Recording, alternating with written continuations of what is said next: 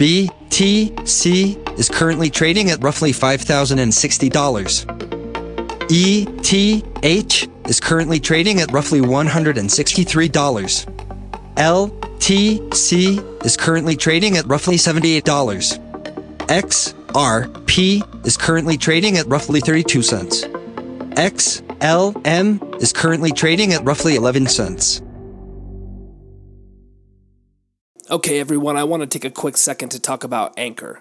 Anchor is a one stop shop for recording, hosting, and distributing your podcast. Best of all, it's 100% free and ridiculously easy to use. And now, Anchor can match you with great sponsors who actually want to advertise on your podcast. That means that you can get paid to podcast right away. In fact, that's what I'm doing right now by reading this advertisement. So if you've always wanted to start a podcast and make money doing it, go to anchor.fm slash start. The Crypto Corner with your host, Crypto Kid. It is a huge deal. When this baby hits 88 miles per hour, you're gonna see some serious shit. What's up, everybody? Crypto Kid here, and today we have a great lineup of information for your ears. So strap in and let's talk crypto. In a groundbreaking announcement on April 9th, Coinbase officially announced the launch of their new Visa debit card in the United Kingdom. This card can be used at millions of locations around the world where Visa is accepted, enabling users to make payments using contactless, chip, or the traditional PIN method. Users of the new card can also make ATM withdrawals, providing instant conversion from cryptocurrency to fiat currency. When a payment is made, Coinbase instantly converts your crypto into your local fiat currency for the amount of the purchase, making the process quick and painless, just like a traditional bank issued debit card. In order to secure a new card, Coinbase has provided a new app for Android and iOS users called Coinbase Card. This intuitive app allows new users to register for a card and upon completion and payment of a 4.95 euro issuance fee, the user will have instant access to a digital version of their debit card while they wait for the physical card to arrive in the mail. The app also serves as a crucial companion for the card, allowing users to select which cryptocurrency wallet they'll use to fund their Coinbase card spending. Coinbase Card supports all assets that are available to buy and sell on Coinbase's platform, making it a very flexible form of payment. The app also offers instant receipts, transaction summaries, spending categories, and more. A new phishing email has been targeting cryptocurrency users around the world. The fake email is being sent directly to users and is straightforward in nature. The sender will announce the official launch of the Binance DEX, then provide registration links. Recipients are then informed that there is a three day period for registration where users can sign up for the DEX using private keys. Users are directed to a fake website that looks very close to the Binance platform, where they are warned that they only have three days to sign up for the DEX as an attempt to get the user to act in a timely manner. The phishing website is designed to steal any login information entered, and users are being warned to keep a close eye out for any suspicious emails and to look to official news sources for launch information. A court in California has ordered Jacob Campos, a U.S. citizen operating an unlicensed Bitcoin exchange, to forfeit 823,000 U.S. dollars and serve a two-year jail term. Campos admitted to running an illegal and unlicensed Bitcoin exchange, not being registered with the Financial Crimes Enforcement Network, and not having an anti-money laundering or KYC program in place, as required by law. Campos launched his illegal exchange in 2016, and after all was said and done, he and a man named Joseph Castillo imported more than 1 million US dollars into the United States from Mexico, where Campos was storing the illegally obtained profits. This action taken by the courts shows that even though regulation is slow, the legal system is serious about handing out punishment for cryptocurrency related crimes. The New York DFS denied a BitLicense application from the cryptocurrency exchange Bittrex on April 10th.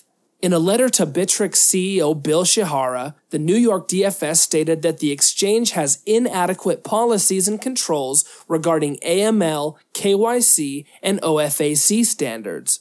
The license was originally applied for in August of 2015. Bittrex has been operating under the terms of a safe harbor permitted by the New York DFS while regulators consider their application. Multiple compliance letters were sent to Bittrex to address continued deficiencies and to assist Bittrex in developing appropriate controls and compliance programs commensurate with the evolving nature of the sector. Bittrex has been ordered to cease operation in the state of New York as of April 11th and must submit a letter to the New York DFS within 14 days to confirm that they have indeed ceased operations in the state.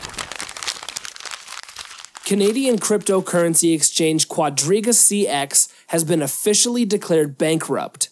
The bankruptcy was approved on April 9th by Nova Scotia Supreme Court Justice Michael Wood.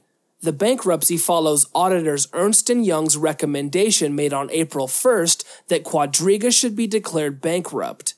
This ruling grants Ernst & Young enhanced investigative powers as a trustee under the BIA, allowing further reach regarding their investigation. A preservation order was also granted to Ernst & Young, which extends to all assets held by Jennifer Robertson, the wife of Quadriga CX's co-founder. The order prohibits Robertson from selling, removing, or transferring any assets of the estate. To date, Quadriga CX owes more than 195 million US dollars to over 115,000 customers. IBM recently added to their list of blockchain patents, this time with a new implementation to manage data and interactions of self-driving vehicles. This new patent was officially published by the US Patent and Trademark Office on April 2nd. IBM says that the blockchain system could effectively enhance self-driving vehicle configurations by allowing for a robust privacy and information validation. The patent outlines the various parameters that can be used to assess nearby drivers' behavior and predict the behavior of the drivers of non-autonomous vehicles nearby. Observing, detecting, and sensing of the driver behavior can be collected by the in-vehicle sensors of the driver's vehicle in real time, and then uploaded onto a cloud data hub. IBM proposes that blockchain can enhance this complex construction and real-time use of environmental analytics and prediction models by enabling full data functionality while retaining the privacy of others. Today's episode is sponsored by NYCFlash.me. With NYC Flash, you can get New York coin in a flash. You don't want to have to deal with an exchange? No problem. Simply head over to nycflash.me and use their simple interface to purchase New York coin with fiat directly. No more waiting on an exchange, no middleman. With NYC Flash, you can get your coin quickly and securely. Check out nycflash.me today. All right, everybody, that's it for today's episode. Thank you for stopping by, and I hope you have a great weekend. The Crypto Corner with your host, Crypto Kid. It is a huge deal. When this baby hits 88 miles per hour, you're gonna see some serious shit. Produced on location at Chicken Valve Studio. Studio.